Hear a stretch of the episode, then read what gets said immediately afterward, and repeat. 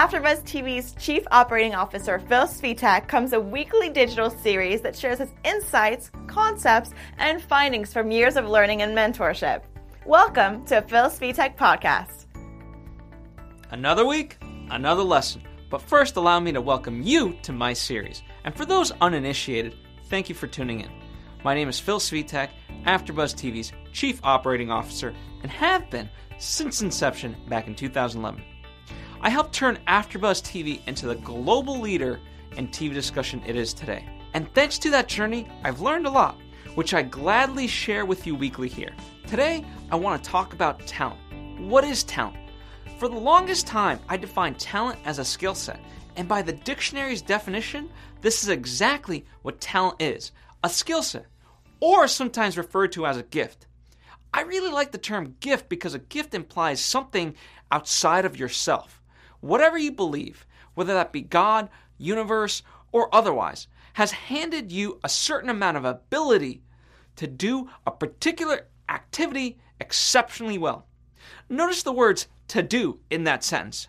During my years with AfterBuzz TV, I have seen my fair share of very skilled hosts, from WWE's Cathy Kelley, Fox's Eboni K. Williams, Us Weekly's Jackie Moran, E correspondent Mari Henderson, Reelz host Daryl Kristen, Access Hollywood Live's AJ Gibson, and hundreds of others. I'm blessed enough to be part of each of their beginnings. And what they all have in common is the fact that they worked they were gifted with something and honored those gifts by applying them wholeheartedly every single week. I'm also unfortunate to have seen my fair share of very skilled hosts who never use their gifts. Once in a blue moon, when this type of person does a project, he or she will do it so well that you're left stunned, making those around them seem silly by comparison. Dear God, it's beautiful. The travesty is that the gift this person possesses is not put to use. Anything in life that isn't used deteriorates. That's what saddens me the most. That such a gift will go to waste. It's as if the world is getting robbed the chance to be able to experience such a wonder. It's very selfish if you stop and think about it. Artist Pablo Picasso once said, If they took away my paints, I'd use pastels. If they took away my pastels, I'd use crayons. If they took away my crayons, I'd use pencils. If they stripped me naked and threw me in prison, I'd spit on my finger and paint on the walls. How's this apply to talent? It applies because what Picasso is saying is that no matter what, he'd find a use for his passion and art. He wouldn't let it remain dormant. He didn't need an excuse to be an artist. Better yet, he wasn't going to allow circumstances to prevent him from doing his craft, from honoring the gift bestowed on him. This is precisely what the skilled hosts who never end up successful lack. Call it determination, call it grit, call it passion, whatever you'd like. Either way, it's not there and they're not doing anything with their incredible skill. The magic isn't happening. And so, because of all of this, I have redefined the way I view talent. To me, it is not a skill set, but rather a process. Only through action can you display the skills you possess. Think about it from this perspective. If talent wasn't a process, why would athletes need to train? They just show up to games ready to play, right?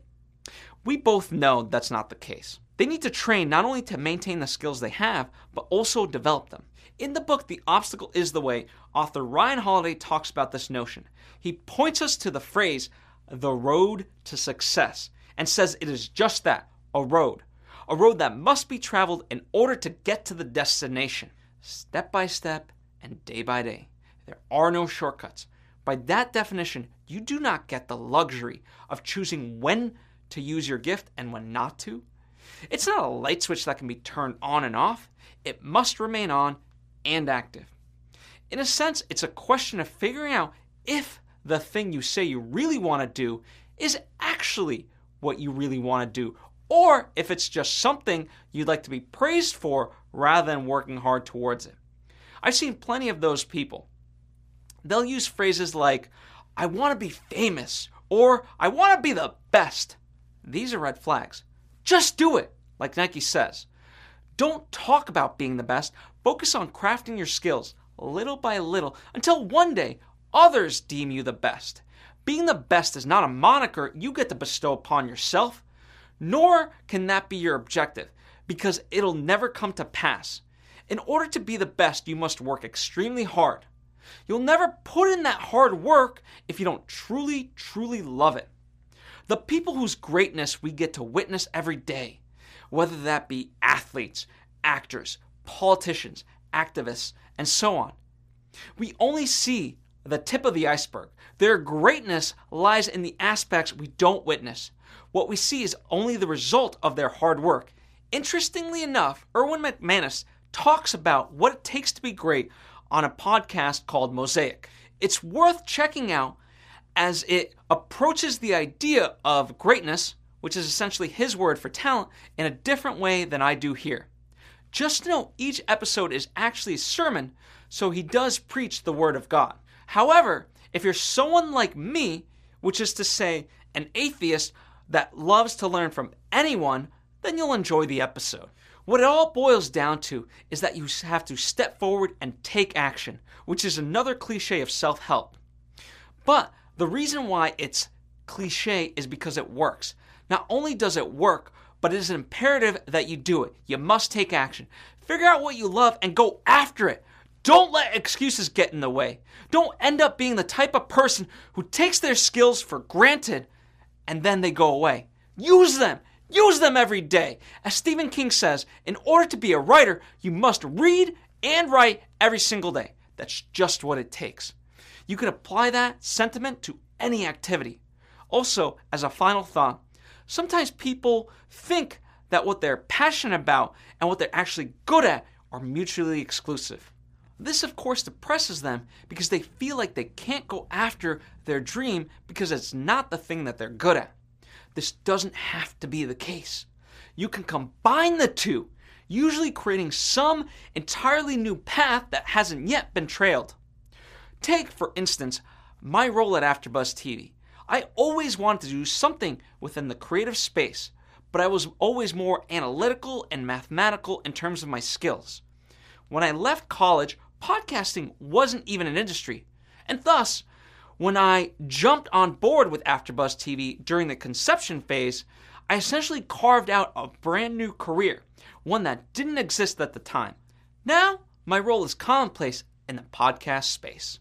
I'm extremely, extremely grateful because I get to put to use my creative passions alongside my methodical thinking. It'd be too much for me to cover the full steps and figure out how to take your passions and combine it with your skills to create your life's purpose. So I'll save that for a later episode. If you'd like to hear it sooner rather than later, all you have to do is jump down in the comment section below and leave a note.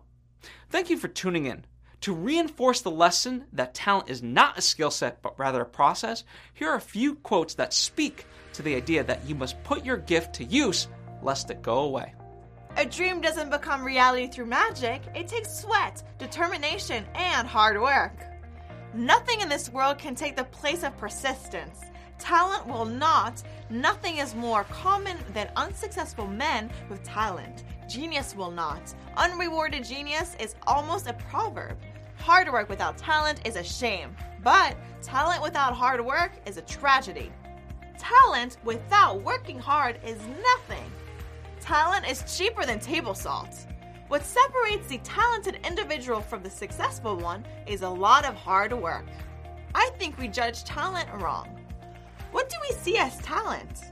I think I have made the same mistake myself. We judge talent by people's ability to strike a cricket ball, the sweetness, the timing. That's the only thing we see as talent. Things like determination, courage, discipline, temperament, these are also talent.